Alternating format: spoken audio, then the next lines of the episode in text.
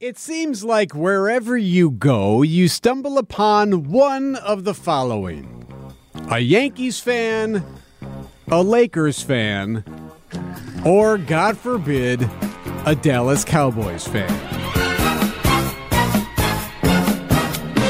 Dallas, Dallas Cowboys.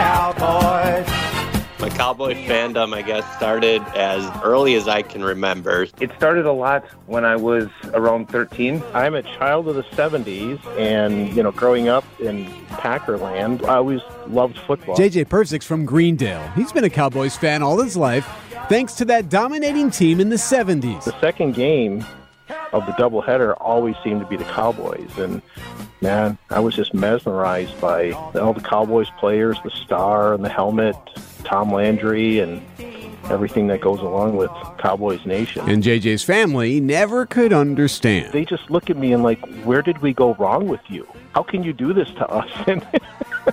then came the 90s and the Cowboys swagger of Jimmy Jones, Troy Aikman, Michael Irvin, Emmitt Smith. Early 90s were were a blessing for uh, the Cowboys. Jason Witkowski's from Kiel. He was a teenager in the 90s. He admits he was quickly hooked. Them being on TV more often um, and just put out into the public eye more drew me in right away. My earliest Cowboys memories is really the tail end of the Aikman, Emmitt Smith, Michael Irvin years. And that's really when it started going downhill. Cowboys fan Tony Bedock, a former WTMJ reporter in Waukesha, doesn't even remember the glory years of the 90s. So, what's his excuse? So, my dad's a big Cowboys fan. So, he grew up in the Roger Staubach era, watching them in the 70s. I never really questioned it. It's like, all right, Cowboys, I mean, the star, blue and silver, something to get behind. A team to get behind and boast about. They have such a confidence about them. It does seem like Cowboys fans carry an air of confidence about them, but these Cowboys fans admit they have no interest in playing the Packers.